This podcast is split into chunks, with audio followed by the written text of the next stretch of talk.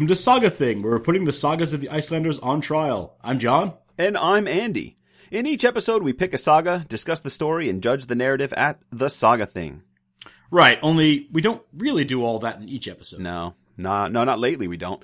We seem to be completely incapable of covering a summary, discussion, and judgments all in in like the single hour we've given ourselves. Well, I mean, we may have become increasingly long-winded, but it's nothing to be ashamed of. I've No. Okay, good. I prefer to think of it as the natural progression of podcasts. They seem to grow beyond the original scope or boundaries set in their initial episodes. Sure, sure. Uh, Well, it's either that or we need to seriously get ourselves under control at some point, don't you think? As I said, I prefer to think Uh-huh. of it as a natural progression. Okay. Well, either way, it means uh, a lot more saga thing for our listeners, which I hope is, uh, well, I hope it's acceptable to them. I think it's quite acceptable. Ah, me too. I think we should just have come up with a better numbering system. This A and B stuff is hurting our overall total. Yeah. This is uh, 11B we're doing today, but I think it's actually our 20th episode. Yes, it is, in fact. Congratulations on our 20th episode, John. Oh, thank you. Yeah, we're doing pretty good numbers for a podcast on Icelandic sagas as well. Far more than I thought we would.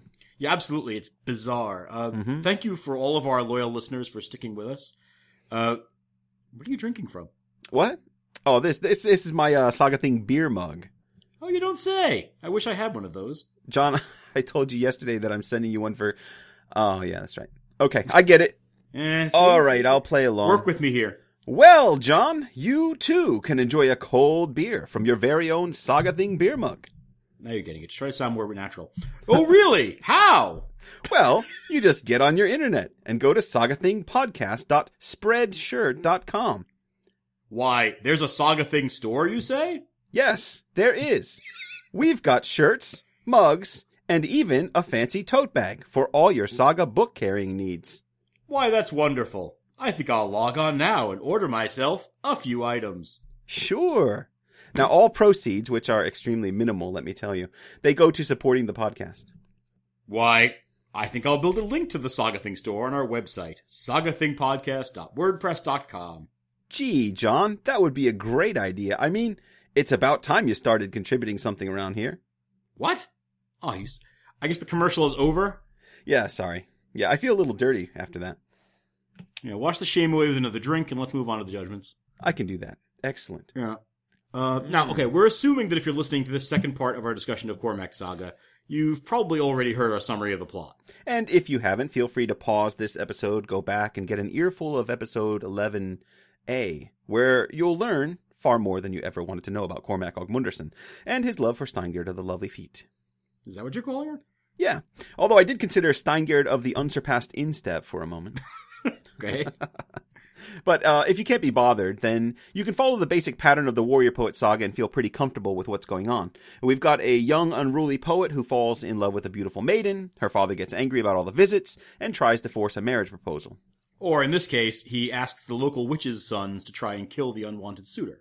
Sure. And whatever happens, we know the poet won't get the girl. She'll marry someone else. The poet will travel around and meet some kings, and then he'll come back and try to get the girl again, probably fail, then die in some magnificent way. Like being crushed underneath a Scottish giant. Yeah. Is there any more fantastic way to die? Yes. But I grant you it's unusual. Yeah. Uh, and then, as always, we have seven categories in our judgment section Mm-hmm. best bloodshed, body count, nicknames, notable witticisms, outlawry, thingmen, and final ratings. Now, that always seems like a lot to me, but I wouldn't mind pausing for a moment uh, before we start, so Pausing. yeah. Wh- what have we been doing? We've done banter, we've done commercials, yeah. we've done Warrior Poet Saga formulas. That's what they come here for. Yeah, the only thing we haven't done yet is actually move into the episode. Well, I just prefer to see it as a natural progression, John. A natural progression. Okay, so what's this pause all about? Well, I think we wrapped up our summary without getting the chance to discuss some of the things that I think we should touch on before jumping into those judgments. Like what? Like, uh, I want to talk about the whole issue of Thorveig's curse. Okay. Um, so for those of you who don't remember, Thorveig is the witch whose sons are killed trying to prevent Cormac from seeing Steingerd. Right, and when she confronts Cormac about this, he not only tells her that she'll get no compensation, he's also going to force her out of the district. Which is kind of a harsh way to comfort a mourning mother. I don't think he had any intention of comforting her. No, of course not. Uh, but she retaliates by cursing Cormac's love through sorcery, claiming that he'll never enjoy Steingerd's love. Exactly.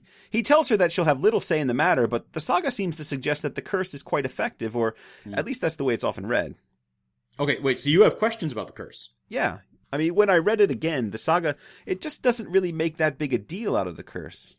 It's true. I mean, it does mention it a few times. Um, when Cormac and Steingerd are all set to be married, the saga says that Thorveig had worked a spell so that they wouldn't be able to enjoy each other's love. Which is presumably, I guess, why he uh, why he stands her up at the altar.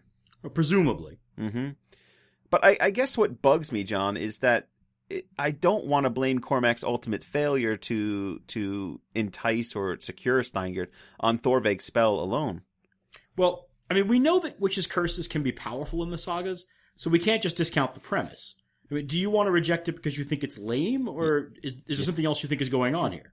Uh, uh, uh, both, I guess. I mean, I, I can see how the author might think the cursed love affair might work, especially if he's influenced by continental romances. Oh, yeah, I think he and the other Warrior Poet Saga authors are definitely playing with the romance tradition. Right, but it doesn't quite match up as nicely as I'd like it to, you know? I'm sure the author would be very hurt by that. Sorry, author. But I'll, I'll probably say worse about the author's saga once we get to the final rating, so uh, you may not want to listen to this uh, Cormac saga author. But let me let me put it this way: Are you comfortable blaming everything here on the witch, or is it possible that the saga author has other interests at play? Well, those are two different questions. I mean, the spell is a big deal, and it, it does seem to affect things, but I would agree. excuse me, Cormac seems to get in his own way more often than not. And I don't necessarily think that's the result of a curse. Exactly. I mean, his dirty, erotic love poetry is not, as far as I know, inspired by Thorveig, right? Mm-hmm. Cormac's just a filthy minded guy who doesn't quite know how to seal the deal with Steingerd. Well, I mean, there's no question that he lacks Hallfred's charm and skill at seducing a lady. Uh, but there's more going on here than just Cormac's crudeness. We also have to consider the social implications of the affair between them. Yeah. I mean, isn't Cormac from a better family? Aren't there, like, class issues at play here? Yeah, he is. Um, we spoke about this briefly in the summary section, but there are some class issues going on in this saga. Uh, there's a critical reading of the text that looks at the failed relationship as the result of social pressures. Okay, now that seems more likely. That's more what I'm interested Well, in. Okay, but let's not discount the power of sorcery in the sagas, at least at the narrative level. There's, uh, and yet there is something to this class issue. Cormac is from an established and well-to-do family, and it wouldn't be at all surprising if his own family pressured him to move on from his interest in Steingerd, since her, her family is less well off and is not on the same sort of social plane as his. Yeah, but we never really see any of that in the saga. All we see is Cormac's weird behavior and Steingerd's constant rejection of his advances, uh, especially after that episode at the altar. Right. And for what it's worth, he doesn't ever seem to be terribly interested in marrying her. At least that's the way I read it. He just seems to want to have sex with her. Which he never actually does, as far as we know. No, he doesn't. Uh, this isn't Hallfred's saga, where Hallfred actually manages to bet his love. Yeah, multiple times. He's quite the goer. But Steingerd has more spirit, and she isn't just going to have let Cormac have his way because he wants it. True, but not enough spirit to keep herself from getting married off to Bersi the Dueler. Well, but it's not like she had a choice in the matter. Uh, I'm not sure we should blame her for getting swept away by the sort of unforgiving betrothal customs of Saga Age Iceland. No, absolutely not. I mean, she wasn't even asked about the marriage to Bersi. Her father Thorkel just married her off without asking, which I think is actually one of the more interesting and teachable moments in this saga. Yeah, I agree. I mean, I'm not sure this saga offers so much to teach as some of the other warrior poet sagas we've covered, but Steingerd's character does offer uh, some useful examples for discussing marriage customs in saga literature. Right. But on the negative side, we've got Steingerd being forced into a marriage without her consent. Hmm. Uh, I guess on the positive side, if you want to look at the other angle, we, we see that she, like a lot of male characters in the saga, has a strong sense of honor, and she doesn't take slights to that honor very lightly. Yeah, I mean, after Bersi's gruesome buttocks injury, she doesn't hesitate to assert herself and divorce him, for example. Um, and in fact, I think she uses the fairly flimsy pretense of his injury to force the issue. And all of this suggests that there are ways and times when a woman in Saga Age Iceland can assert herself and has the power to determine her own fate, but sometimes it looks as if marriage arrangements aren't always one of those times. Yeah. And this is an issue we see quite often in medieval literature. So I, I guess if you're interested in the history of marriage, the literature of the Middle Ages has a lot to offer. Sure. So we shouldn't forget how all of this affects poor Bersi either. I mean, I always find myself feeling kind of bad for him. You know, why's that? Well, I mean, the poor guy just got his rear end sliced open down to the back of his knee. Okay, you know? right at that moment. Yeah, and and while he's recovering, his wife calls him Arse Bersi and leaves him. this seems kind of harsh to me. All right, but we have to remember that she never wanted to be with him, so this is Mm-hmm. kind of a positive outcome. Sure, it is from her perspective, but just think of poor Bersi. He was tricked into marrying her by Narfi. Remember? Uh, Narfi. I know. Uh, yeah, Narfi told him there were no obstacles to the marriage. Yeah, and then Bersi marries her, defends her honor against Cormac, and then he ends up with his backside carved up in a duel. And rather than thank him for taking care of her, this woman humiliates him and abandons him.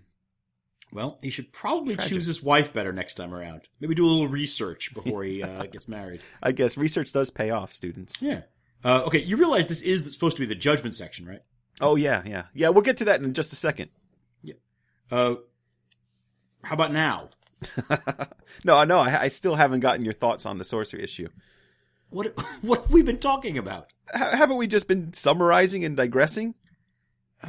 Okay. Um, let's get this out of the way quickly so we can do our judgments already. All right. So, sorcery or not? All right. Um, now I have to think of an answer. Uh, I'm not sure we need to explain away either factor completely. Uh, Cormac's failure to marry Steingerd can be explained without recourse to magic, whether that's because of class issues or because Cormac just gets a case of cold feet. But we need to consider the possibility that either Cormac's family or independent observers might comprehend a magical influence over his hmm. decision to void the marriage.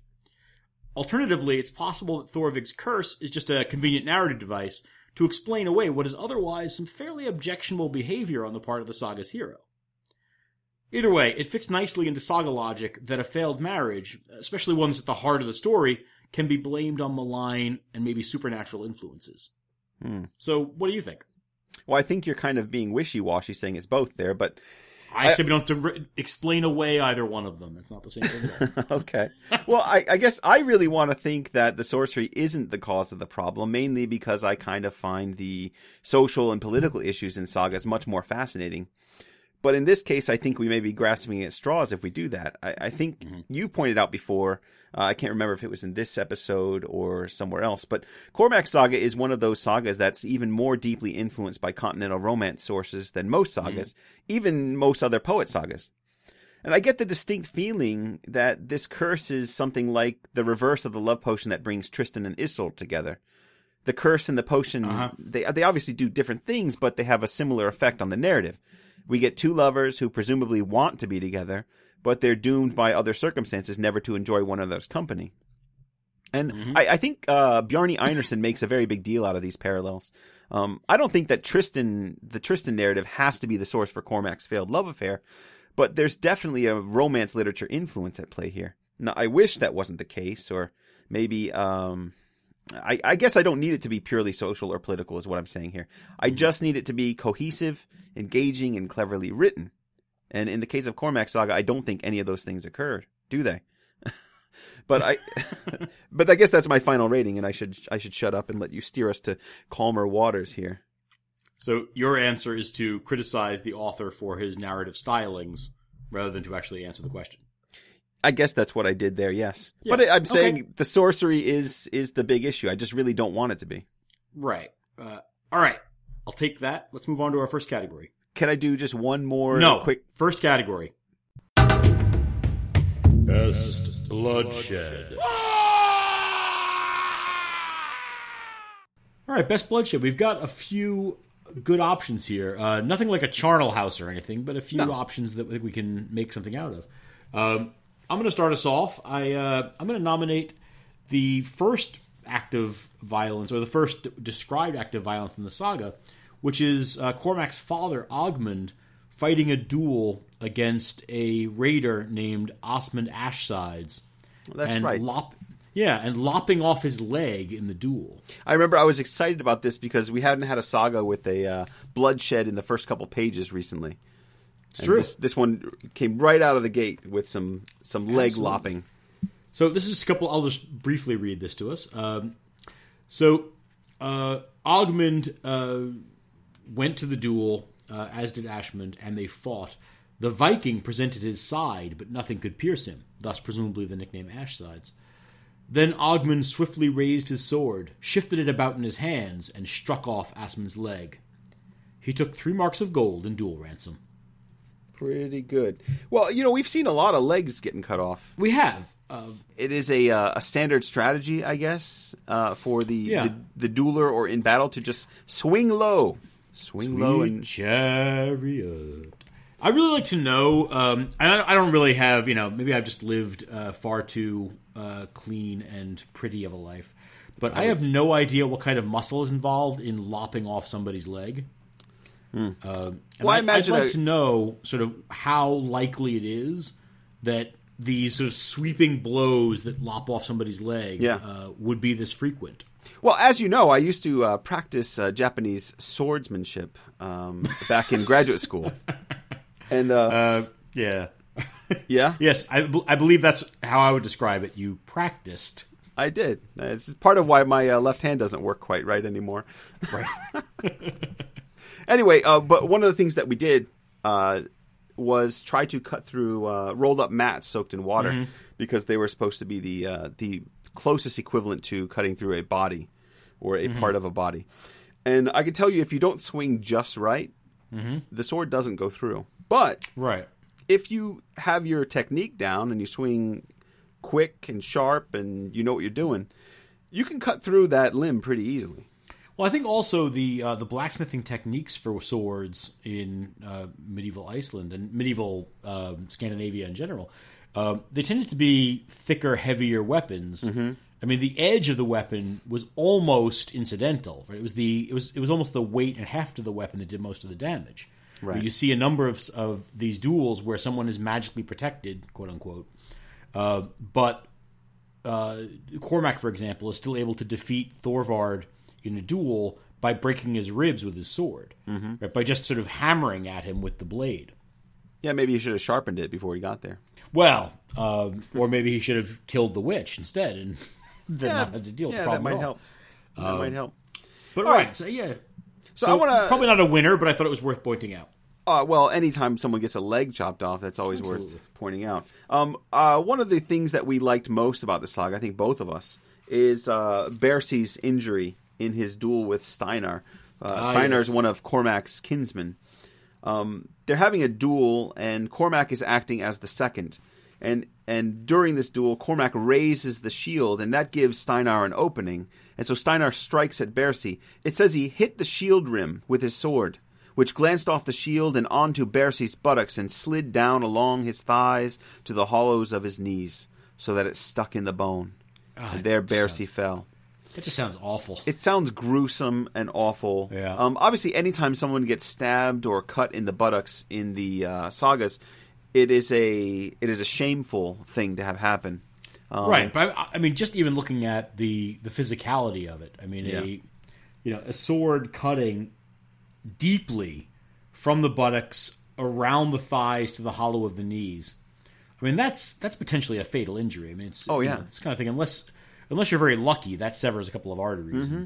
Well, and it, it, it obviously is a grave injury for him, and he's laid up for quite a while. Um, Yep. And this is one of the reasons that his wife uh, divorces him. She sees him as less of a man. Um, Again, going back to that whole "you were stabbed in the buttocks" things, maybe you're homosexual, um, other other kind Well, of then- connotations that go with it. She she looks at him as less than a man. and What's rather that? cruelly uh, divorces him by naming him Arsbercy Right. uh, because of his injury, which is it's rough. She's a harsh woman, but she never wanted to be married to him in the first place, and so this is Right, a good out right. for her. So it's a very significant moment. It's a very bloody, violent moment. Um, Mm-hmm. Very worth considering for best bloodshed. Now, I, of course, that's a good one, but I have to look at our best moment of animal cruelty in this saga uh, and seriously consider its uh, potential as a bloodshed moment. Uh, this happens uh, as Cormac and his brother Thorgils are leaving Iceland on a lengthy voyage. Uh, and when the brothers put out, this is just me from the saga now. When the brothers put out from their place of anchorage, a walrus surfaced beside the ship. Excellent. I don't know if that's what a walrus sounds like. That's that's what Chewbacca sounds like, but um, it's pretty close. Uh, Cormac fired a weighted staff at it, hitting the animal so that it sank. People thought they recognized Thorveig's eyes when they saw it. It's always the eyes. The I, the animal did not surface from then on, and it was reported of Thorveig that she was dangerously ill, and mm. people say that she died as a result. Mm. It seems like you live in a very different world in the sagas, where you have to pay attention to the eyes of random wild animals Oh yeah. to determine whether or not they are in fact the fetch of a witch. Well, they are the uh, window to the soul. Well, that fair enough. Uh, but so you've got in this case a witch choosing a walrus to to keep an eye on uh, on our hero. Did she choose the walrus, or did the walrus choose her? I don't actually know how this works. Is this like is this like the Patronus in uh, Harry Potter? Do you sort of you sort of get what you get? Yeah. Well, yeah, well, it speaks to her spirit. Her her her inner self is a. Her inner self is bet- is a betusked, obese Yeah. sea mammal. That's what I'm guessing. Yeah. Fair enough. Uh, Anyway, what do you got? yeah. Uh, I want to add in the uh, the death of Cormac. Cormac versus the Well, sure. giant. Um, partly because I just love the Scottish giant that comes out of nowhere, quite literally. just he's in Scotland and out of a forest, a giant rushes towards him. I, I think the saga author needed a convenient way to wrap things up. He's like, I don't Yeah, know, I think so. I, don't mean, know what is- to this do. is- we're just sort of importing random bits of folklore at this point. Right. So the the saga reads: On one occasion, after they had been raiding, Cormac was pursuing the enemy as they fled, but his troops had gone to the ship, and then a giant, whom the Scots worshipped as an idol, came out of a forest. they worshipped this giant as an idol. Sure, This just sounds crazy. presumably from a distance. yeah. Uh, he came out of the forest in pursuit of Cormac, and a bitter struggle ensued. Of the two, Cormac was the weaker, of course. The giant had more of a troll's strength. Cormac felt for his sword, but it had slipped from his scabbard. He stretched out his hand for it and struck the giant his death blow. The giant gripped Cormac's side so firmly, however, that his ribs broke, and Cormac fell with the mm. dead giant on top of him. And he could not get up. Right. And so um, Cormac, he has a little bit of a moment to compose some poems, but he does uh, succumb to the injury. You know, it's been suggested that this is an element of Celtic influence on the saga. Uh, that we're we're dealing with a moment when the saga author really is kind of just operating outside the traditions of of the Icelandic sagas, and is importing materials to kind of give a sort of sense of verisimilitude to the fact that this is happening abroad. Right, these are the kinds of stories that get told among the Celts and Scots, and so So we see a lot of, to tell uh, for someone who dies there. Celtic giants uh, running out of forests, worshipped as idols. I don't remember that in the Mabinogion. No, the um, Táin. I don't remember. Right, no, it's a fairly unique idea, um, but it uh, it's it's certainly I would say this: it doesn't appear in Norse mythology very often, um, and so the Celts are sort of the uh, the obvious default. Okay, we should throw in one more. It's not. It's not really a bloodshed, but it's an almost bloodshed. Are we allowed to consider those? Almost bloodshed. Almost bloodshed, but it's Well, an interesting almost one. we can almost consider it. How's that? I only think I only really want to bring it up because we didn't bring it up in the uh, summary section. So this episode occurs when Steingerd has been abducted by the Vikings and Cormac uh, has come to save her, and they kind of rescue her from this ship, and they have to dive off the ship after killing the bridegroom. It says Thorgils, who is helping uh, Cormac, plunged into the water with Steingerd and swam to land. So now Thorgils and Steingerd are safe. So Cormac, like Beowulf, has a, a much more difficult journey through the water. It says, when Cormac was near land, some eels attacked him, slithering over his hands and feet, so that he was pulled down. And then How did we skip this in the original summary of the? I don't know. saga? And honestly, the only thing that comes to mind when I read that is those are the sounds of the shrieking eels. and Cormac For even those of you who the verse. wonder, for those of you who wonder if this uh, podcast is a suitable replacement for actually reading the sagas, the answer is no. no, And it's because we tend to skip over little moments like this. and we're not even very good the at what we sagas do. are just full of stuff like this. Well, yes, we're also just incompetent, but it, the idea here is to get you interested enough to go read them for yourself, because that way you learn about things like the shrieking eels of Cormac Saga. right. So I- I, don't think that there's a lot of bloodshed there, but they do slither over his hands, and maybe that's not going to be a winner. Right, right. Um, uh, for me, it comes down to either Bersi's buttocks or the giant. Yeah, it's definitely Bersi's I- buttocks or the giant. Obviously, Bersi's buttocks are more. It's a more violent episode, and it's more significant to the narrative. Mm-hmm. But how can you pass up a Scottish giant? Yeah, it's it's just it's so random um, that I can't decide if that makes me want to uh, reward it or want to punish it. we get what sixty four pages into a sixty six page saga without any reference to giants of any sort, Right. only to have one randomly run out of the woods to kill our hero. Well, it's, it takes a Scottish giant to kill a Cormac. You know, Well, that's that's speaks fair. to his prowess as a as a hero, and right. Uh, we get we get a double bloodshed there because Cormac does kill the giant, even though Right. he was the weaker of the two, and then the giant crushes his ribs and falls on top of him. I think that's a good winner. We're going to see plenty more uh, Yeah, I buttock, can live with that. slicing Um, and buttock stabbing uh, in the future. Let's Right. give this one to Cormac and the giant. You know what? I'm I'm comfortable with that. I think uh, I think that Scottish giant needs to be rewarded. Aye, Johnny, uh, thank you very much for that. Oh dear God! I was really hoping we could avoid that. I'll put it on my mantle. Oh, I turned Irish What? there. What? Oh, I'll put it on my mantle. It'll, it'll look great right next to me shillelagh. oh dear God! Uh, we'll be waiting for anti-defamation letters from both the Hibernian Society and the uh, Sons of Scotland. Uh, all right. Well, the Scottish Giant wins an award. Uh, congratulations. Body, count. Body qua- bo- body quow. Body count. You know, the amazing thing is, I can read the book Fox and Socks to my kid, and I can't get through like a line of this. Thing. I know, I know. I love can that do- book, by the way. Oh my god. Any whoozy. So the body count for this saga is not so high, but not too low. We've, Not, we've not had lower. shameful, not embarrassing. It's just that it's the problem is that Cormac just doesn't get around to killing as many people as he really should. That's right. In fact, I don't really, um, aside from sort of a uh, a whirlwind tour of Ireland, he doesn't really rack up much of a body count himself at all. It's just the No. uh, the saga provides him with a certain amount of death. Yeah. So I, I think the number that we arrived at with some controversy Mm-hmm. uh, was 24. Or possibly 22. And we'll get Exactly. Well, therein lies the controversy. Mm-hmm. Uh, John and I keep going back and forth on this thing of, of what do we mean by body count. Uh, I have it as an unnatural or untimely. I think it's the, the, the phrase that I like best. Untimely death. And Mm-hmm. Right. uh, I think, so I, that think way I would people probably come down. I would come down in favor of unnatural, but I would be against untimely.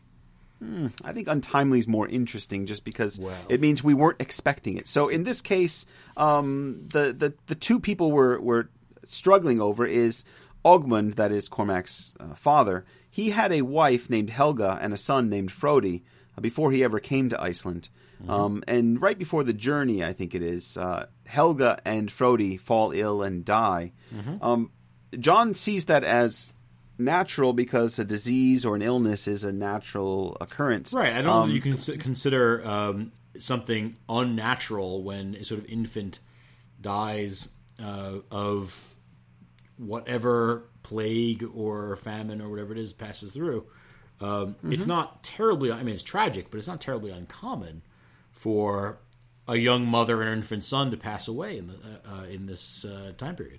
No, but it is untimely, and it does affect the Right. course of this saga's narrative, which I think is important and worth considering. If Helga and Frodi don't die, then Ogmund never marries his wife Dala, and then Cormac and Thorgils, his brother, are never born. So I think that's worth considering. All right, so let's put those to one side for now, because the rest of the saga we agree on. Yes, we do. We've got uh, 22 other deaths. Um, a number of deaths actually due to Bersi the Dueler. Uh, Bersi's Yeah. got almost as high a body count as Cormac does himself. Yeah, and a little later on, he brags about his, his lifetime Yes, numbers of yes. 36 or something like that. Right. Uh, only a few of which we see in this saga. Mm-hmm. Um, so we unfortunately we don't get to count the entire 36. Something tells me that Bersi should have his own saga, and that uh, he's really the well. I don't want to give everything away, but he's kind of the star of this saga. I would tend to agree. I mean, it's We, uh, we've got a lot of Cormac poems, but but Bersi's the one that actually does stuff. Uh, and of course, even the saga author, it's almost as if he can't he can't bring, tear himself away from Bersi that we end up following Bersi for the rest of his life before Well, I'm not even sure if the saga returns to Cormac. I just wonder if if he, he didn't have enough Cormac material to work with, and so he's like, I got to fill this thing out a little bit, so I'm going to throw in these Bersi things that I've got. And he's clearly building off poems there as well, because he Yes. kind of screws some of those up. Yes. Um, but so we have uh, a handful of men killed in duels with Bersi. Uh, we have uh, Thorin the Mighty and his three sons, whom Bersi kills in a raid to rescue a young lady. Um, and then we've got uh, uh, Cormac's killings in Ireland, where he kills uh, nine Irish warriors. He does kill Narfi, which uh, I think should count twice, just because I hated him so much. I wish Narfi survived this one. And of course, he kills a Scottish giant. Uh, but ultimately, and of course, Cor- Cormac himself is killed by the Scottish giant, so he counts Right. as well. And so we have a grand total of 22 plus Helga and Frodi, if we decide we're counting those. Um, there are also a, a couple of kind of moments when we decided we couldn't count things, even though there's some pretty clear evidence of other deaths in these sagas. Uh, Oh, there's yeah. a reference to Cormac, his brother Thorgils, and their friend Sigurd the German overcoming 11 men who attacked them. But overcome, that's unclear. That's ambiguous. Right? Whether they are I mean, you just have a bunch of guys groaning on the battlefield. uh, Exactly. you know, uh, we're told in the early going in the saga that Asmund Ashside, uh, his men are killed in great numbers. Uh, it's a lot of people, unquote. but who knows? right, but how many we can't say. I always feel like we should have like a credit there, like uh we'll give you ten for a, a great number Right. of men were killed or something, but but then we're just making stuff up, so Right. we can't do that. Uh, so, So uh, body count. twenty-two or twenty-four with an asterisk, uh, depending on or just twenty four. Or that, uh, depending on whether you prefer Andy's uh, uh, way of counting deaths in the sagas or mine. Uh, feel free to let us know, by the way. From from now on, it's always going to be Andy's version or John's version. Right, right. Uh, well, I don't think there's anything That's wrong kind of with sad. that, particularly as long as uh, you know uh, we make sure that mine's in there so that we have it right. I'm the one that edits the thing, so we'll just go with twenty four. Oh wow! So twenty four All right, deaths. twenty-two or twenty-four, possibly twenty-three. Twenty four deaths. Nicknames. So in this section, we like to look at the more interesting nicknames of the saga. And uh, John, you're usually in charge of that. So what did you come up with this time? All right. Um, well, this is actually a pretty good saga for nicknames, uh, which on first reading I didn't think it was. Uh, some of them are kind of well hidden, but uh, when you go through it again, you pull them all out. There's quite a pile. Uh, there's a number of names in the saga that are pretty straightforward. Uh, Finna the Fair, Steinvor the Slender-Legged, Yeah. Bork the Stout, um, or nicknames that don't really count, like Steinar calling himself Gloom for a brief moment, Mhm. which is really just a you know, pseudonym, not really a nickname. There's also a fair number of people who don't get nicknames, including Cormac himself. But we still have plenty to work with. Okay, so who's Uh, up first? So, so uh, first up, I'm going to put Harold Greycloak. Why? Uh, well, So- it's possibly one of the dullest nicknames of all time. Well, yeah, you just Uh, you just went through this list of people whose nicknames were fairly obvious, and then now Mhm. your first big nickname to impress us with is Harold Greycloak. But I think the point here is that his nickname is sort of boring.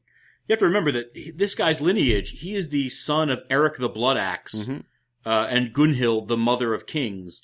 Uh, he's the nephew of Harold Bluetooth and a grandson of Harold Fairhair. Yeah, he is impressive. As Norwegian royalty goes, it's a tough list to beat. And yet when you get to him, it's Harold Greycloak. Yeah, It's not, it's not a terribly exciting name, and I think it probably, we're meant to understand a certain something about him from a name like that. All right, well, let's move Uh, on to the next one then.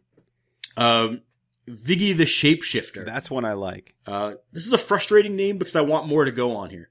Uh, the name itself is Hamrami, uh, which can mean either shapeshifter or berserk. hmm Uh, the overlap of those two concepts is fascinating when you're looking at a saga like Hrolf Saga Kraka or Ale Saga, uh, where we have these figures who kind of really fall into this middle category between berserk and shapeshifter. But here we don't even know enough to know what about Vigi is so uncanny. hmm Uh, all we know is that he scares Narfi, but let's face it, that's not hard to do. No. Well, and, and here's part of the problem of the just the, the prose sections of this text that they they just nothing ever gets developed.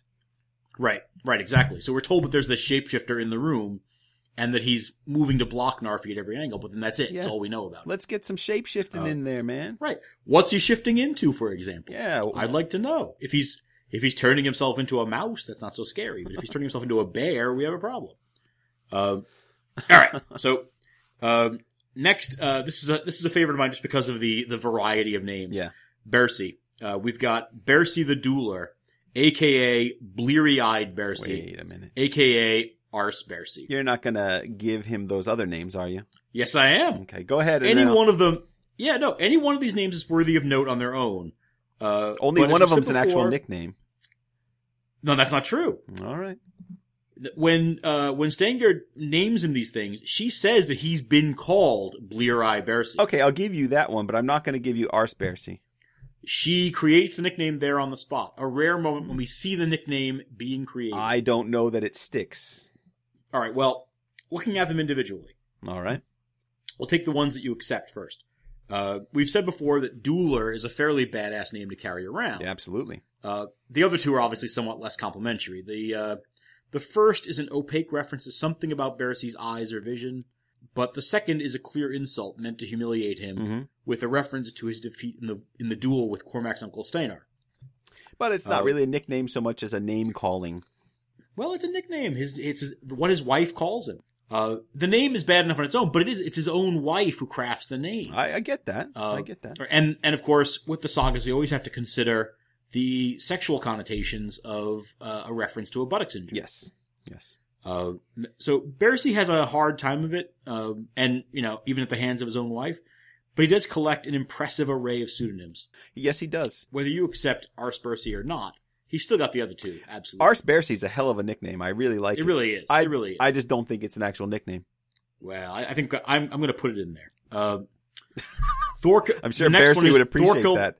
That's part of why his wife is divorcing him. Poor guy. No respect. Uh, Thorkel the Tooth Gnasher. Oh, I love him. Uh, this is a great name, and I really like the way it's introduced.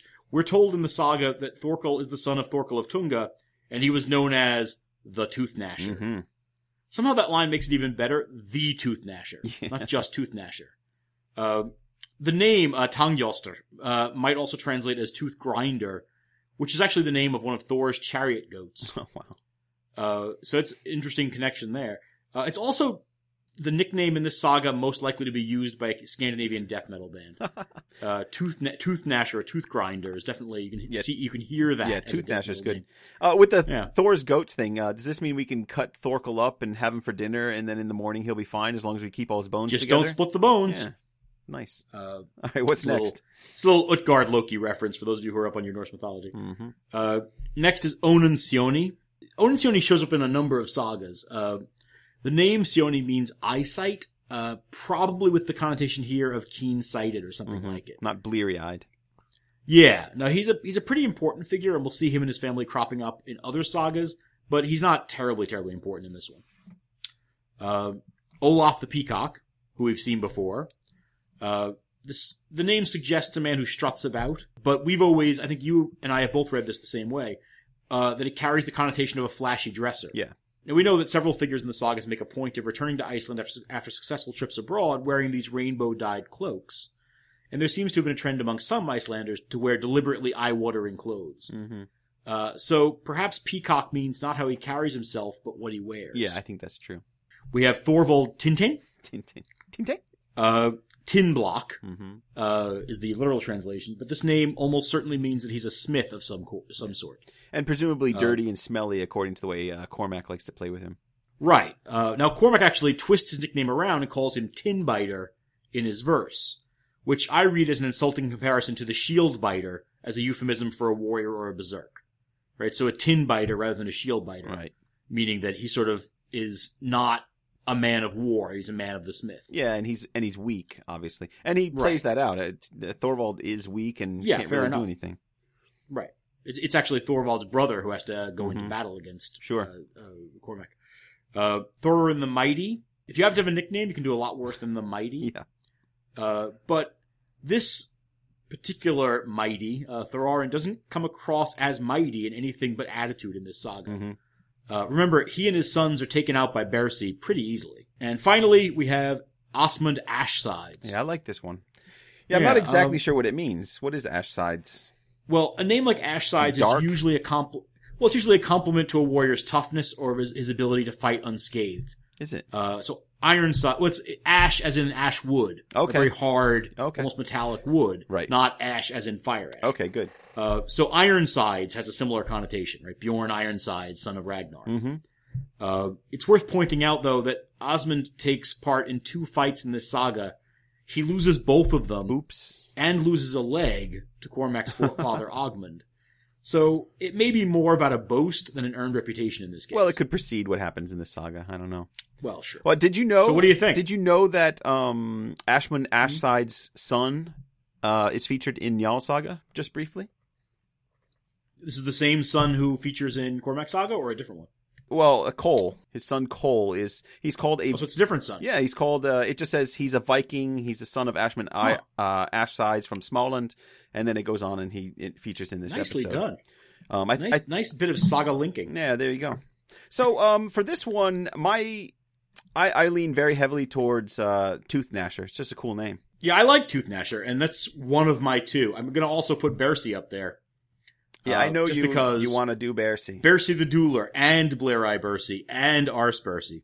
Well, as as a uh, uh, very uh, bleary-eyed individual myself, uh, I don't want I don't condone the uh, the the making fun or the belittling of uh, vision problems. I'm sorry, wasn't that exactly your rationale behind why my choice of Gris as a thing man was a bad choice? Because of his poor eyesight? Uh, You mocked me for choosing a nearsighted man as a thing this is a, this is an entirely new episode, so my stance is going to be completely different. So oh my goodness. so let's give it to Tooth Gnasher. you know what? Because he's called the Tooth Gnasher, uh, and because of that link that he, he shares a name with one of the goats of Thor. Yeah, Uh, I think I'm going to go for this it's one. It's a great one. Congratulations, I, I do enjoy Arspersy, but uh, yeah, Thorkel Tooth Gnasher. Well done. Yeah, I'd hate to sleep Uh, I look forward.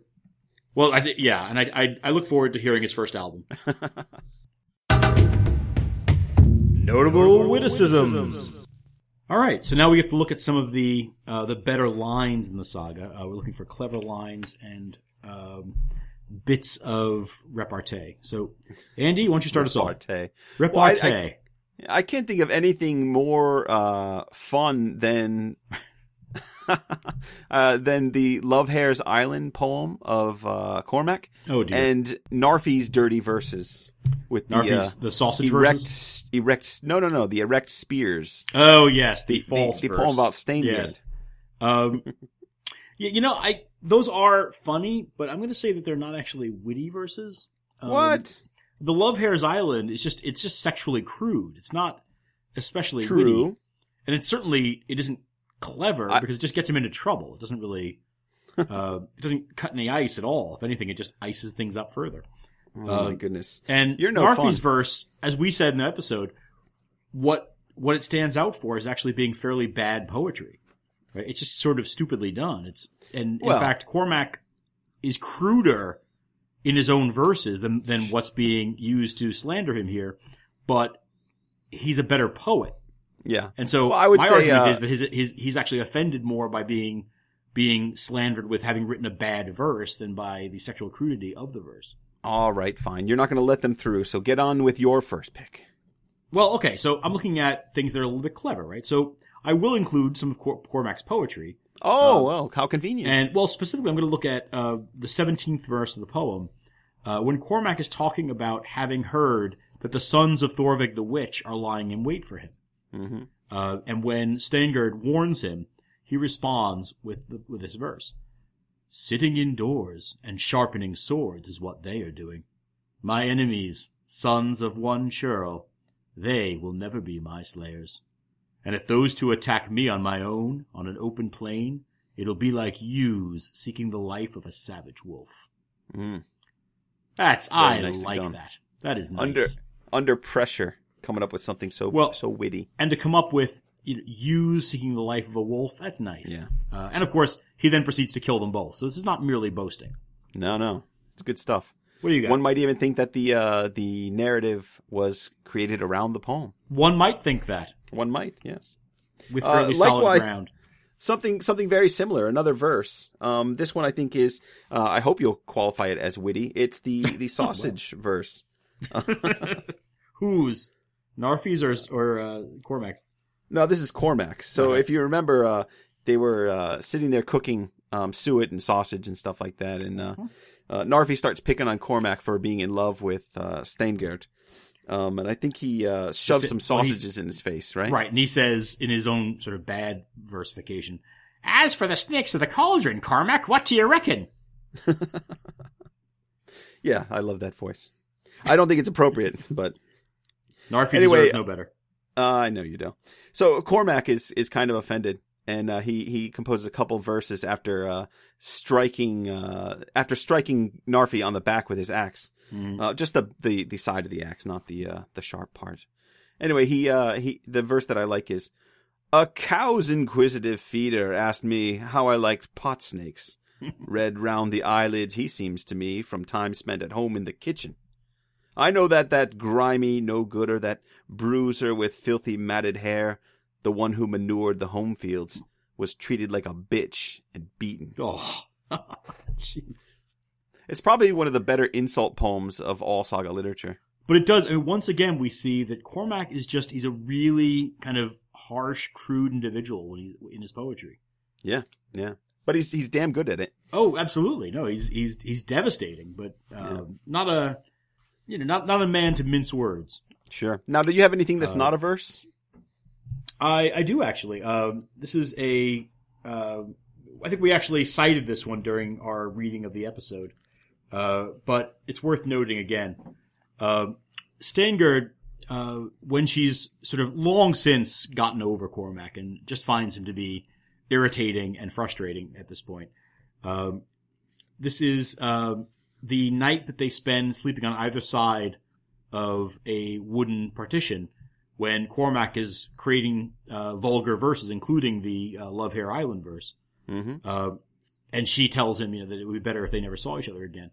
Uh, in the morning, Cormac made ready to leave, sought out Steingerd, and took a gold ring from his hand, meaning to give it to her.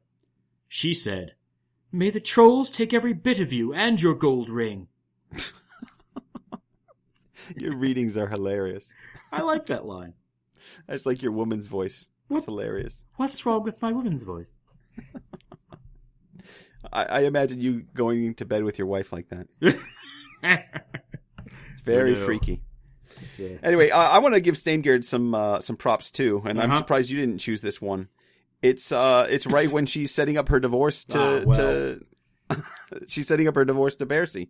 Um, Bersi, uh, Bersi's laying there, kind of immobile. He's not able to move around too much, um, injured as he is.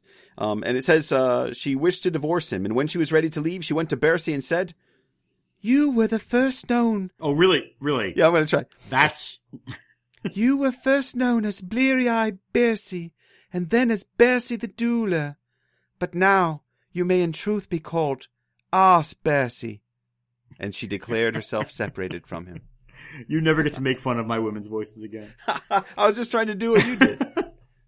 Um, I prefer to go for the uh, the, the the kids in the hall female voices, not the Monty Python female voices that you tend to prefer. Oh, Um, well, different strokes. uh, all right, so those are all good. Uh, I've Uh-huh. got one more, Okay. uh, and I just want to. Uh, this is just a sort of throwaway line, but I, I enjoy it a great deal. Mm-hmm. Uh, we talked about the ridiculously complicated rules for wielding the sword Skofnung. oh, that that's right. Cormac gains from Skeggi. Um, and he gets these instructions, and Skeggi's instructions are a pouch goes with the sword, but you are to leave it alone. The sun is not to shine on the pommel of the sword hilt, and you are not to wield the sword unless you're getting ready for combat. But if you do find yourself on a battlefield, sit by yourself and draw it there. Hold out the sword blade in front of you, and blow on it. Then a little snake will crawl out from under the hilt. Turn the sword sideways and make it possible for him to crawl back under the hilt. Cormac said, What will you sorcerers think of next? It's, I love that. I actually Okay, really that's- like I like the responding line from Skeggi. This kind of defensive line. Well, that's exactly what will happen. It's great. That's the winner. It's got to be the winner. what will you sorcerers think of next? Yeah, it it's just- summarizes what every one of my students thinks after reading one of the more supernatural sagas. right. It was just such a perfect response. Yeah. All right. Congratulations, Cormac. You won something. Congratulations. Oh, Outlawry. All right, this is one of my favorite times in the judgment section. This is That's our chance chance 'cause- to kick out one of the people who've been driving me nuts. That's why you're uh, just a cruel person. You like to Well, send people off, punish them. Absolutely, absolutely. Vote them off the island. And uh, as you know, I am licking my lips in anticipation of to, of this uh, this episode's outlawry. But I'm going to let you start it off. Okay. Well, I imagine that you're going to want to outlaw or at least make a case for outlawing Cormac. Well, Cormac. Cormac, of course, you always do. Okay. You're always like, uh, Yeah, who's who can- might Andy choose as I his thing man? Let's uh, let's can. eliminate him as quick as possible. I think it's always interesting when we eliminate the uh, the eponymous figure, The titular character. the titular character. Yes. Uh, in this case, I don't think fact- we do. Well, I don't know. I mean, he he, he commits a number of uh, we could call moral crimes, if not uh, Ah, whatever. violations of He's defending Although he, what's his. he is, as we said in the summary section, he is the most flagrant and frequent violator of the Icelandic law against creating verses about another man's wife. he certainly is. Um, Hardly, I mean, hardly forty some odd outlaw the guy. verses about another man's wife. In fact, two other men's wives because Mm-hmm. they're both Steingerd. Uh, That's right. Yeah. he, Um, he is kind of relentless in his pursuit. But let me ask you this: If we outlaw him, who's left to choose for Thingman? Not my point. Not my problem. Uh, we'll deal with that problem when we get to Thingman. Uh, Okay, He's well, let- also remember he he uh, doesn't show up at the marriage, Mm-hmm. and uh, as a result, uh, he gets sued for uh, dishonoring Steingerd and her family. Eh, big deal. Oh well, all right then. I, I'm not. Uh, I'm not one to to uh, outlaw heroes, Oh well, especially I- famous ones. I would question whether Cormac is all that famous a hero, but all right. Uh, Oh, I'm going to let famous, it go right. because just because I already know I've already got Yeah, I know. heat-seeking I figured- missile yeah, I figured we could somebody s- else. So you go ahead and nominate somebody. I figured we could sneak this one through. Mhm. So uh, I'll nominate Thorveig, the the witch. Now she causes all kind of Ah, problems, yes. and she's a sorceress, which Mhm. you know always is worthy of outlawry or at least slaying her or Mhm. putting a bag over her head and pushing her off a cliff. Although in this case, you don't have to do that because you, he just finds her fetch and shoots it. That's right. Yeah, just the old. I just picture this big dumpy woman just waddling around with her big No, teeth. that's that's the walrus. That's, I know we said that. That's what's that's what's inside of her. So, oh dear. anywho, Yeah, and I think uh, you can make an argument for Thorveig, but it's not a terribly compelling argument. I mean, she's yeah, Yeah, I mean, Thorveig a is a witch, is a decent candidate. The only f- problem with uh, outlawing Thorveig is that uh, she's just trying to make up for her sons being killed, and she gets no compensation. She's bullied about. right. Well, remember we've seen this before. If you remember in Eyrbyggja Saga, we had Thorgrim a Witchface, hmm uh, who lost her two sons uh, to uh, Bjorn, the Breidavik champion, Hmm. and uh, then cast spells, including a uh, blizzard. She called up a blizzard to try to kill Bjorn. Uh, we never even considered her for outlawry, No. right? Because we, considered that she had a very good reason for what she was doing. Now, Well, I guess- is an objectionable person, hmm but there's justifications for you know most of her actions, especially her actions against Cormac. yeah.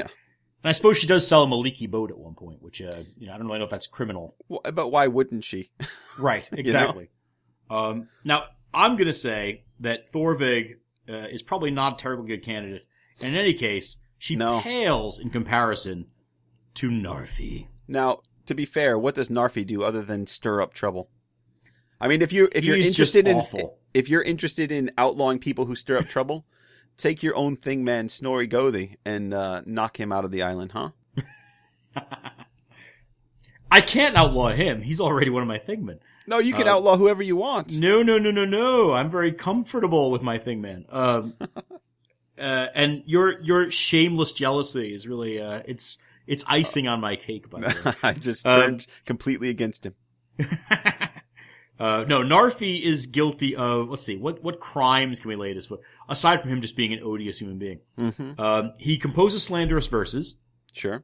uh, technically about another man's wife, even though it's with the uh, Con- consent, consent of, of- the husband. Yeah, exactly. He does actually compose a slanderous verse about somebody else's wife. hmm Uh, now, of course, Cormac is guilty of that four dozen times over, so maybe we can't outlaw Narfi just for that. There you go. Uh, but but he's also guilty of inciting people into feud violence. Uh, Cormac actually does feud violence. yes, but he's incited into it by Narfi. okay. so Uh, it never would happen if it, if Narfi right. was there. No, yeah, Uh, Narfi's the one that, that sets that whole wedding up, that, that false Right, wedding, exactly. right? He establishes all kinds of uh, problems. He's essentially responsible for every conflict, or at least the origins of every Yeah. conflict in the saga. Because we see, for example, with Bersi, a series of duels that come about, but they come about, they germinate from the fact that he's married to a woman that Cormac still Sure. thought of as his. yeah, up until his uh, death, almost everything comes from Narfi in this. Yeah, saga. no, absolutely. In, in spite of the fact that every plan he comes up with is woefully incompetent. Yeah. Well, I should say, you know, if you let him through, no, I'm just joking.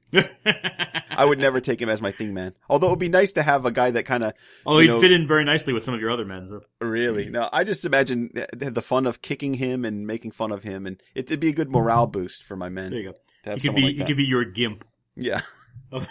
And plus, we could we could have him do dumb things and co- go over to your camp and and you know compose verses about you, maybe piss in your random, pot. right, run in and slap sausages at, at us. Yes, exactly. I think because of the amount of blood that's spilled due to him, yeah.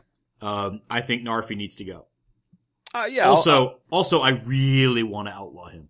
All right, I will. I will agree. Let's outlaw Narfi. Uh, can it be minor outlawry? Because he's not like a, a great criminal who's guilty of killing people. You know what? I, I'm going to allow minor outlawry just Sure. because, yeah, he's not guilty of any major crimes. I don't think he's worth major outlawry. No, no. I want to give him go minor away. outlawry. On the, I'm betting that he's going to get himself killed during the three years of minor outlawry somewhere overseas, thus sparing me the trouble of having to kill him when he gets back. Okay, that's good. All right. So he gets a timeout. Thing Man. I think the gods usually favor you in the coin toss and the arrangement of the sagas that we've got. And uh, this has happened once again. You uh, you won the sacred coin toss, and uh, you will get to go first. Now I know that there are no tricks up your sleeve this time. We are either choosing Cormac or Bersi the Dueler, right? Are we? Don't you raise your eyebrows at me, sir? Well, okay. Certainly, Cormac and Bersi are the obvious choices. I mean, uh, the three major, uh, the three most central figures, apart from Steingerd herself, are Cormac Bersi and Thorvald Tintain. and I think we both agree that Tintain is not, he's not Thingman material. No. Uh, unless you're looking for somebody to make, you know, sort of cheap metal trinkets for the Yeah. rest of your Thingmen to wear around their necks while they go into battle. He's probably not your yeah, guy. I'd rather have Henthor on my side. That's saying quite a bit. That is. Uh, so certainly we can eliminate him right away. Mhm. Um, Cormac has a lot going for him, uh, unquestionably. Yeah. He is, you know, what we have to say, the, number two, uh, in terms of the most famous, uh, warrior poets of Iceland after Skallagrimsson. Sure. He's got a ton of well-known and well-regarded poetry associated with his name. Uh, this saga exists largely as a showcase for his poetry. Yeah, it's I mean, basically the, constructed uh, around that. Right. So there's no question but that he is kind of the, um, he's the blue chip, he's the blue stock in this, uh, uh, saga.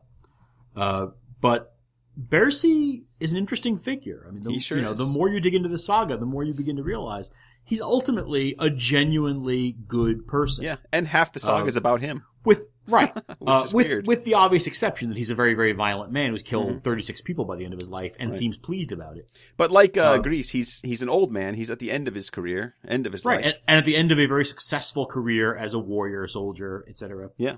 um it, and it's the uh it's the old uh, the line from true lies have you killed a lot of people yeah but they were all bad hmm right everyone Bersi kills he seems to be justified in killing As far as we know, he's got 36 under his belt, so we right don't know all. so of them. of the ones we know right there's no we don't see any killings that seem sort of unjustified Yeah. maybe um the death of his brother-in-law at the end of his life is a little arbitrary Yeah. uh but eh, he's an old man you gotta give him his whims so I, I and i do like that he seems like an, a fairly honorable person when Mhm. when we speak to uh his introduction in the saga and he specifically asks whether Steingerd has any other obligations to other men before he steps in to marry her. Right. Right? It's Narfi who misleads him. Right? Exactly. The, in- the implication there being that he would not marry her if she were promised to another or if she were in love with someone else. Right. And once he's given his word and everything like that, he's Right. Mm-hmm. he's pretty much stuck with that marriage, even though he realizes that she wants nothing to do with him. And when Cormac shows up and starts acting like an arse, as he does, uh, he responds to that by saying, "Well, here's a solution to the problem. Why don't you marry my sister? Yeah. We can be right. We can be friends. We can be brothers-in-law, uh, and that'll solve all the problems." That he's he he he thinks his way through a problem. He tries to find a peaceful solution, even with someone as notoriously difficult as Cormac. Right. Uh, so that's a that's, good guy. admirable. Yeah. Uh, there is a third option uh, that you're kind of discounting offhand, which is Steinar Onundarson. Oh, he's Um, fine. Yeah, I mean he's you know comes from a good family. He's certainly famous in other sagas. Uh, it is uh, uh, he has a feud with one of Egil Skallagrimsson's sons. Uh, he comes from a good family. He's the son of Onund Sjoni. Uh, and he is uh, on record as being the only man to get the better of Bersi the Dueler in a duel. Yeah, old Bersi. And it's also Wow. uh it's also uh kind of happenstance as the sword glances off the shield. It's not like he Nevertheless, he was victorious for for his strength or you know. look, Uh, Cormac prowess. loses a duel with Bersi because a piece of sword nicks his thumb. Yeah, yeah. Look, look, you're not, Technicalities, you're not, and it's a game of inches. The, the duel. you're not picking Steinar, so why don't you get to it? Who are you taking here? I'm just I'm just saying that there is a third very viable option in this you saga. just spin those wheels. Uh, I look. I really like Cormac and I really like Bersi, both of them. I think they're both great figures. I don't think there's a terrible choice. no, I, I, would actually think I actually think the coin has favored you in this case because in this saga there are two very clear choices. Mhm. I'm not sure that's going to be true in our next episode when you get to pick first. No. Uh, but for right now, um, I feel like you know I've been I've been choosing a lot of prominent men, famous men. I've been choosing men because Oh. of of the weight of their names. I feel like I want to start patronizing the arts. I okay. I need to start you know thinking about my legacy. All right. Um, I need a man who's going to compose poetry about what a great lord I am. And so I will be taking Cormac, Ah, the poet. that's a good, as a reasonable thing choice. I've got, I've got myself some poets. I'm, I'm okay. Absolutely. I see. I'm, I feel like I'm short on poets so far. Yeah. Well, I, will- I will, uh, I will disregard all the nice things I have uh, composed for myself about Cormac. Did you really think you were gonna have a shot at him? uh, I didn't know because Bersi's a great, you know, Mm-hmm. No, as he far is. as He is. I mean, here's the thing: as far as a thing man who I want to be, you know, helping me, serving me, working Yeah. with me, Cormac isn't really that guy. he, you know, he he likes to stare at the ocean and and compose poetry about his girl that Mhm. doesn't want him, and then when he gets near her, he likes to compose dirty poetry that Right. pushes her farther away. Oh, let me be straight about this. I'm choosing Cormac as my thing man. I would not leave him alone with my wife. Okay, good. Well, he's not interested in your wife. He's interested in Steingerd.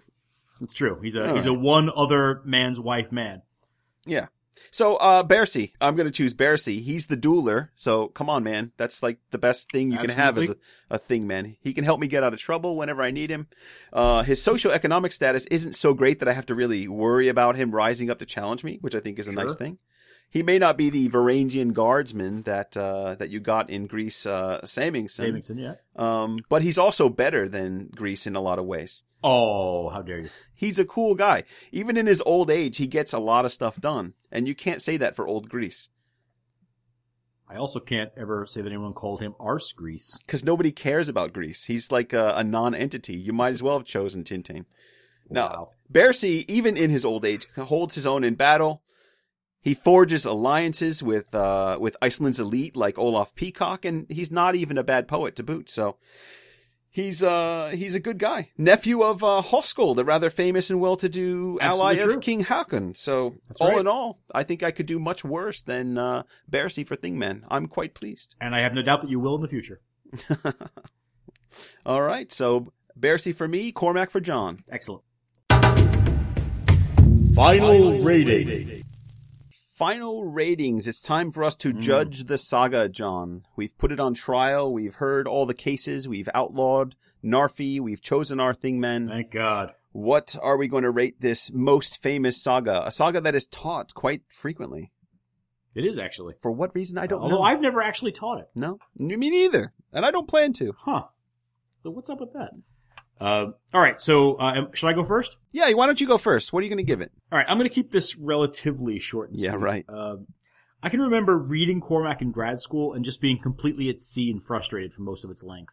And then Uh, you learn Cormac to read. dr- Well, right. It was a shame. I kept looking for the pictures.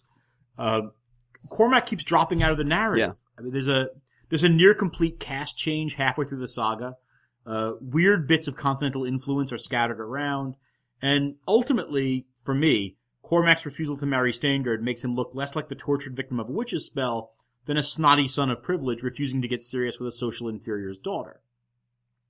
Now, I tracked down my notes from that first reading of the saga, and they are angry. Mm. I'm gonna lie to you. Well, that's part of the, Uh, the time of your life too. Well, fair enough.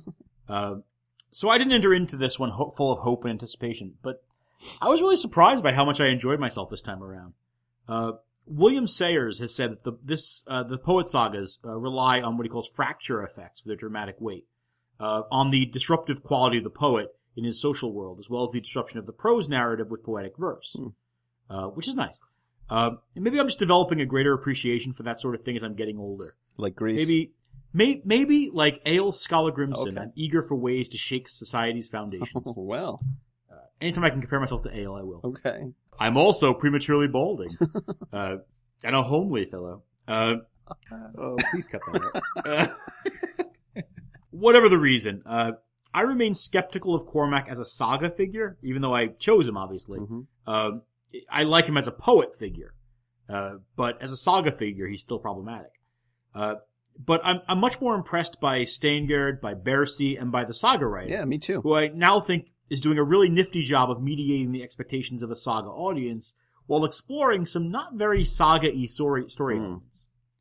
Uh, so I, I was gonna give this a seven, but even on a second reading, I have to dock at half a point for the total randomness of Cormac's death by Scottish Giant. So, 6.5. That's my rating. Really? A 6.5 for this thing? Yep. Yep. That feels awfully generous, John. And and I think Alright, go for you're it. even admitting in in your rating the the flaws Mm-hmm. of this and we've talked about the flaws of this so i'll just i'll just keep going with it um i wonder if i'd feel the same way about my hatred for this thing although i maybe i shouldn't say hatred ha- free. hatred's a little strong um but but frust- Now you can't ever teach it. Your students will hear Right. this. but frustration and disappointment is i think a- an appropriate thing but if if we had uh, recorded this the same night that we did our summary when i had just read Mhm. the thing maybe i would feel a little bit differently because I, I think when i read it uh, again i liked it quite a bit and now as uh, time has passed and i've got a little distance from it i, I don't like it all that much um uh, to be honest I, I don't know how this saga earns more than a five it's it's Mhm. like a total mess Well, I just told you. no, it doesn't work. I mean, sometimes this saga gets a pass despite its obvious narrative flaws simply because it was Mhm. once thought to be a very early example of family saga literature. But that saga theory doesn't hold up as well as it once did. And so I'm just going to judge it on its own merits. Now, I can appreciate some of the complexity of the issues at play in this saga. And I think it's perhaps useful for discussing marriage and women's place in Icelandic society. But I don't think it's a very effectively wrought story. And as much as I love Bersi, that whole section of the narrative just doesn't fit. It's like the saga is written as a biography of Cormac, but we don't really have enough material to work with. And so we insert this Mhm. whole uh, Bersi section to kind of flesh things out a little bit. It's a, a saga that's loosely constructed around this series of poems that they had lying around. And here, for me, is the biggest problem. The prose, the narrative of the poem doesn't always read the poetry properly. And I'll talk a little bit about that in our saga brief on skaldic poetry, but for now I Mhm. want to use this very, very good example. In the long section, the Bersi section, we find an interesting and kind of funny poem, presumably composed by Bersi himself. Um, this is uh, verse 48 uh, in page on page 42 of of the sagas of the warrior poets. Um, in the context of this saga, it just doesn't make sense. The poem reads like this, and the, the context is that Bersi's hanging out with his uh, foster son Haldor. This is the son of uh, Olaf Peacock. And um, there's a line about how Haldor doesn't like how Bersi manages his property. And after that, Bersi spoke a verse. Both of us lie on a bench together, Haldor and I, unable to move. Youth does this to you, and old age to me. You've hope of better things, but I, none at all. And Haldor said, I don't like Vali, which is kind of funny. Um, here's, here's the point. That poem doesn't make any sense. What's he talking about? Haldor can't move, and they're both lying on their backs on a bench. Now, if you go and read uh, La- uh, Laxdaela Saga, you'll find this same poem. You'll find Bersi, once again the foster father of Haldor, but in that Mhm. case, Haldor is an infant. And there it starts to make sense. You have a very, very old man lying on the ground and a very, very young man, a- an infant lying on the ground, and neither of Right. them can quite move. Now, whoever wrote Right. this saga doesn't seem to get that that's probably or most likely what's going on in the poem. They just invent Mhm. this crazy thing or just jam the, the poem in. And for, for that kind of reason. because the because the narrative requires that Haldor be capable of helping Bersi with his final Yeah. act of violence. exactly. So it's, it's, So he can't be an infant in this saga. he can't, but, but I, they're like, I have this poem about Right. Bersi and Haldor, so I'm going to use it. I just Right. don't know how or where to put it in. So there's a lot of examples like that. It's it's just poorly constructed, John. It's not very good. And there's so much Mhm. better examples. If you're looking for all the things that this this text offers, go read Hallfred Saga. Go read one of the other ones that we've done. They're they're just better. They they offer the same stuff and more. So with that in mind, I'm going to give this like a uh, a 4.5. Hmm. All right. Okay. Um, so that's a a four point five from Andy, a six point five from me. Uh, so what is that? A total of eleven. 11. Uh, and uh, so that's that's pretty middle of the road. That's right. Uh, but feel free to tell us why uh, we're wrong, or more to the point, why Andy's wrong.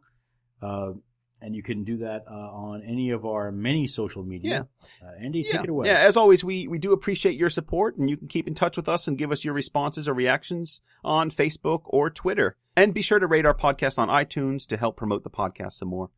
Now, we'll be back after the holidays with a new episode. It's either going to be a saga brief on Skaldic poetry or the penultimate warrior poet saga, Bjorn, the champion of the Hitardal people. Now, until then, stay warm and cozy. Bye for now.